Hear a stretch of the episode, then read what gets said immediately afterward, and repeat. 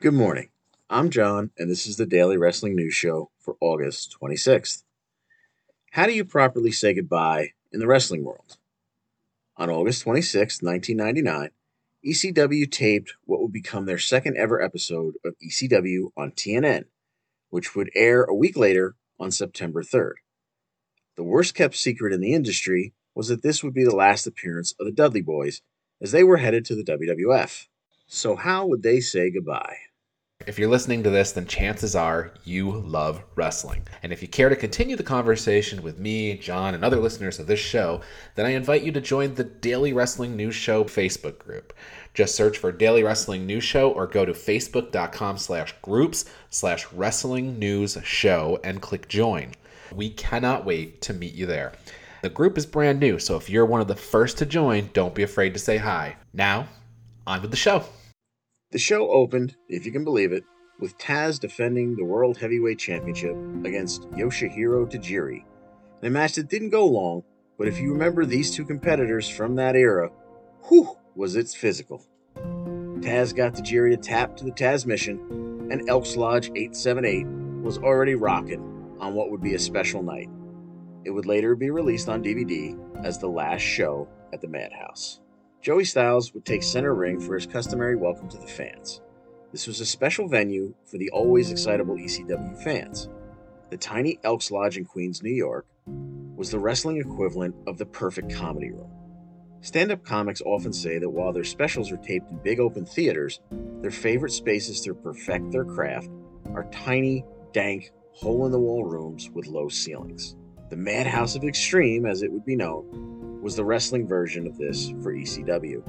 It was their home away from home, a relatively tiny room on the sixth floor of a Queens, New York building with such cramped access that most of the ring had to be moved up the fire escapes and through a window. A room with an occupancy limit of 750 that ECW would regularly pack with more than a thousand fired up souls. After the fancy new graphic laden cable TV intro, Joel Gertner joins Joey in the ring to pop the New York crowd with his unique brand of poetry. Then the two uneasy partners bring out Jerry Lynn, hot off another four plus star performance against Rob Van Dam at Hardcore Heaven. Jerry Lynn wants to treat the fans to another go round with Mr. Monday Night. The fans are fully on board, but Bill Alfonso comes out to tell Jerry that there's no way he's getting another title shot. Jerry attacks Fonzie, RVD runs down for the save, and Atlas Security floods the ring as we go to break. The Dudleys are out next. They have a tag title shot tonight against Balls Mahoney and Lil Spike Dudley. It's time for Bubba and D-Von to do the right thing, put the champs over in their way out the door.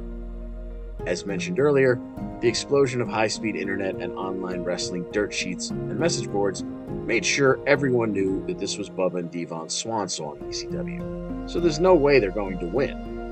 They didn't even get their normal 15 minute intro featuring Gertner's prose, Sign Guy's ingenuity, and Bubba and D-Von insulting the local crowd for the express purpose of seeing if they could coax a drunken fan over the guardrail and incite a riot. You know, the usual stuff. This was another relatively quick match by championship standards.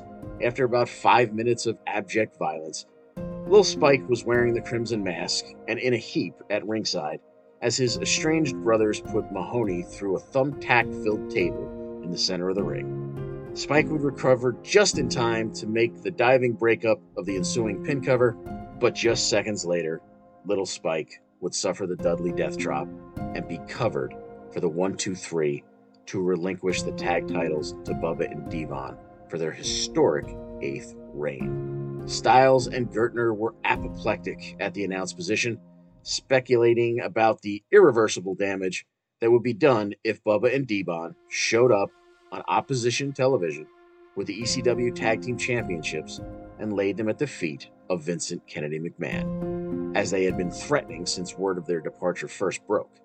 After a whole bunch of advertising, we go back to the ring where the Dudleys have come back out. This episode was kind of a mess because you can tell the Dudleys have left the ring, the rest of the night's action had taken place, and they've returned without their gimmick glasses on, no wrist tape. This has a real feel.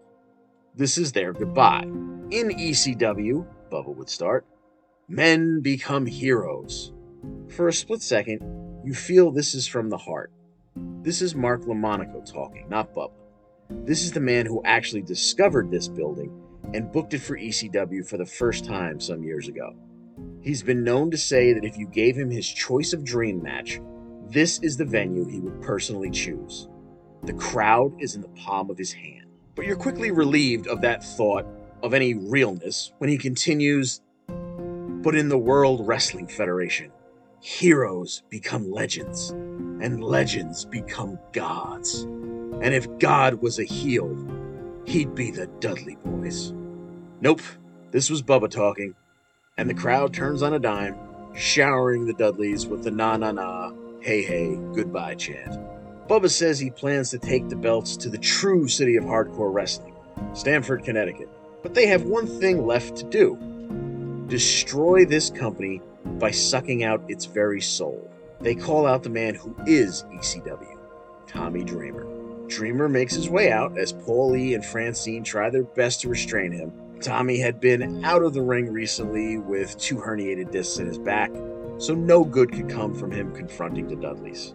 Bubba reiterates that he plans to lay the title at Vince's feet on national TV, and if that wasn't enough to make Tommy see red, Bubba starts in on his girlfriend Beulah, the woman the Dudleys paralyzed, in storyline at least, and sent out of the wrestling business for good. That did it.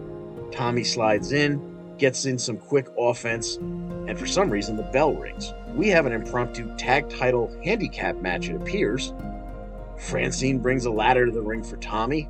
Limping with every step, Tommy has the upper hand for a short while as he swings the ladder around, but it doesn't last. The next few minutes are enough to make you cringe. After whipping Tommy with one of the tag belts, Bubba calls for 3D, and this is about to mercifully be over.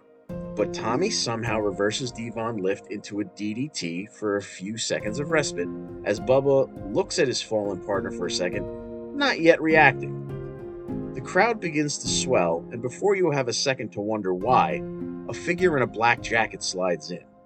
As he hits the Evenflow DDT on Bubba, there's no doubt Raven is in the madhouse.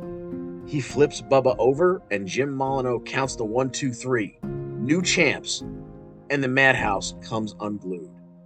As Tommy struggles to his feet and turns to face the man who came to his rescue, the look on his face in today's age would immediately become a meme. Tommy Dreamer would be less connected to the letters ECW than he would be the letters WTF. The arc of Tommy's entire career was that he could never beat Raven and he could never win a world title of any kind.